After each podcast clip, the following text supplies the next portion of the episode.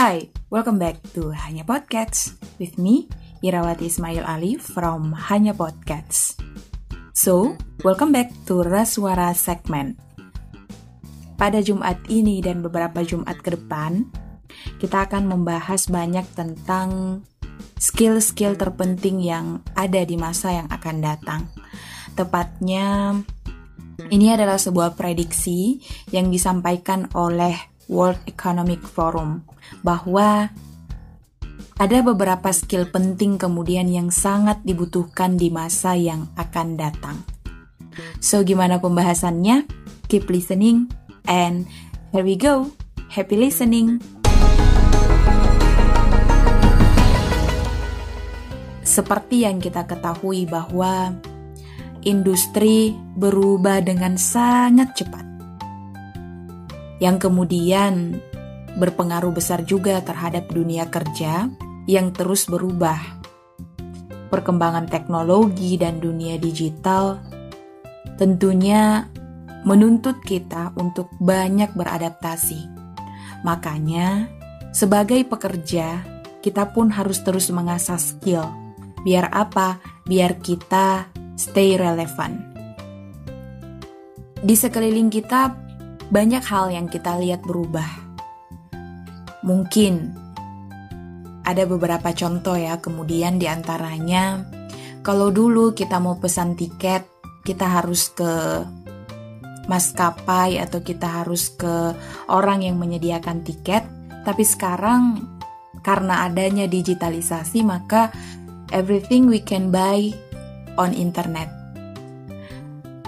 Jika kita ingin membeli sesuatu, kita harus ke toko, kita harus ke pasar, kita harus mengunjungi store yang kita inginkan. Tapi sekarang cukup membuka platform belanja online, kita udah bisa mendapatkan apa yang kita butuhkan.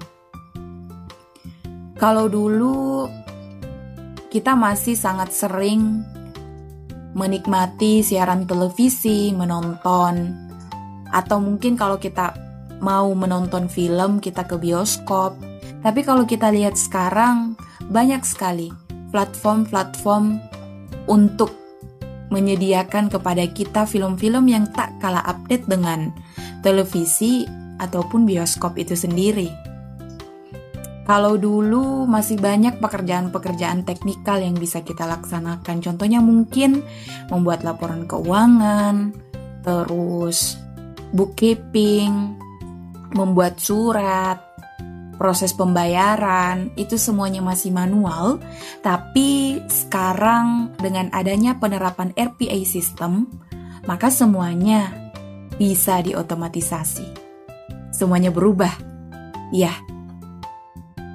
hal yang menuntut kita adalah sebagai orang yang bekerja atau sebagai orang yang mempekerjakan, maka kita harus terus belajar mengasah skill baru dalam lima tahun ke depan. Kita sangat membutuhkan reskilling, mengasah skill baru. Pada Desember 2020 kemarin, World Economic Forum kemudian mengeluarkan sebuah prediksi yang menyebutkan bahwa ada 10 top skill terpenting yang sangat dibutuhkan di tahun 2025. Kenapa kemudian ini penting untuk kita bahas? Karena oke, okay, now Februari 2021 sebelum kita terlalu terlambat walaupun sebenarnya tidak ada yang terlambat ya, tapi Setidaknya ketika kita diberikan umur dan kesempatan untuk sampai pada tahun 2025 maka kita sudah memiliki skill-skill yang kemudian sudah diprediksi oleh World Economic Forum ini. Sebelum kita membahas 10 skill itu, satu hal yang kemudian sangat mempengaruhi perubahan ini atau disruption ini karena greater adoption technology. Adopsi teknologi yang begitu besar. Ini akan menjadi semacam main in demand skill across job change setelah lima tahun ke depan. Dan jangan sampai kita memiliki gap skill yang sangat jauh gitu ya. Jadi, kita harus mempersiapkan itu. Dari top 10 skill yang diprediksi oleh World Economic Forum ini kemudian membaginya menjadi empat tipe skill. Yang pertama adalah skill problem solving, yang kedua skill self management, yang ketiga working with people, kemudian yang keempat teknologi use and development. Keempat tipe skill ini yang kemudian menduduki 10 top skills yang dibutuhkan di tahun 2025. Apa saja kak itu? Ya kita bahas. Oke, kita mention one by one untuk setiap skill yang ada di empat tipe tipe ini.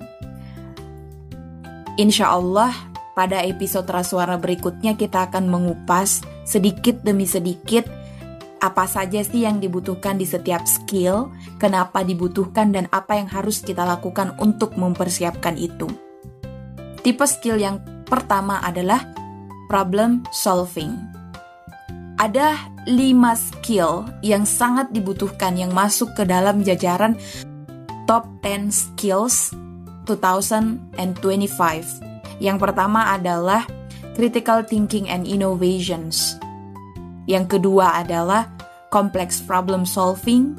Yang ketiga, critical thinking and analysis skill. Yang keempat, creativity, originality, and initiative. Dan yang kelima adalah reasoning, problem solving, and ideation. Itu kemudian kelompok skill problem solving. Yang kedua adalah tipe self-management.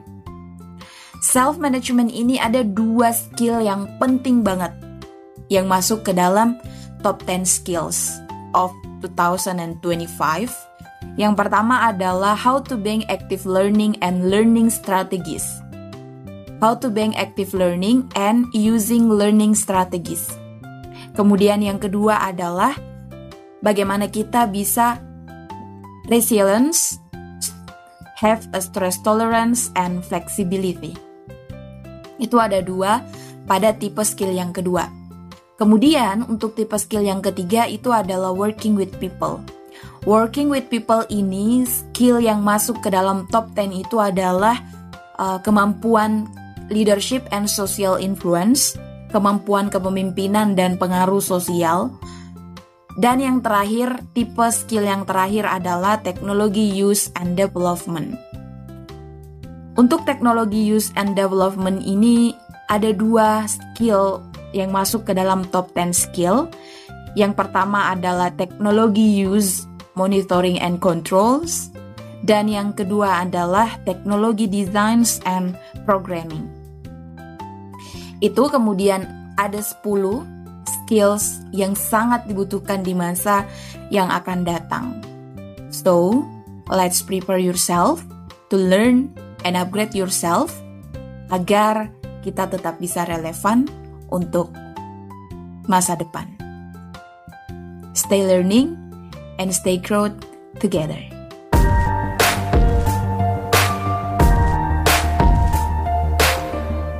Terima kasih telah mendengarkan. Sampai jumpa pada episode Rasuara berikutnya. Assalamualaikum warahmatullahi wabarakatuh.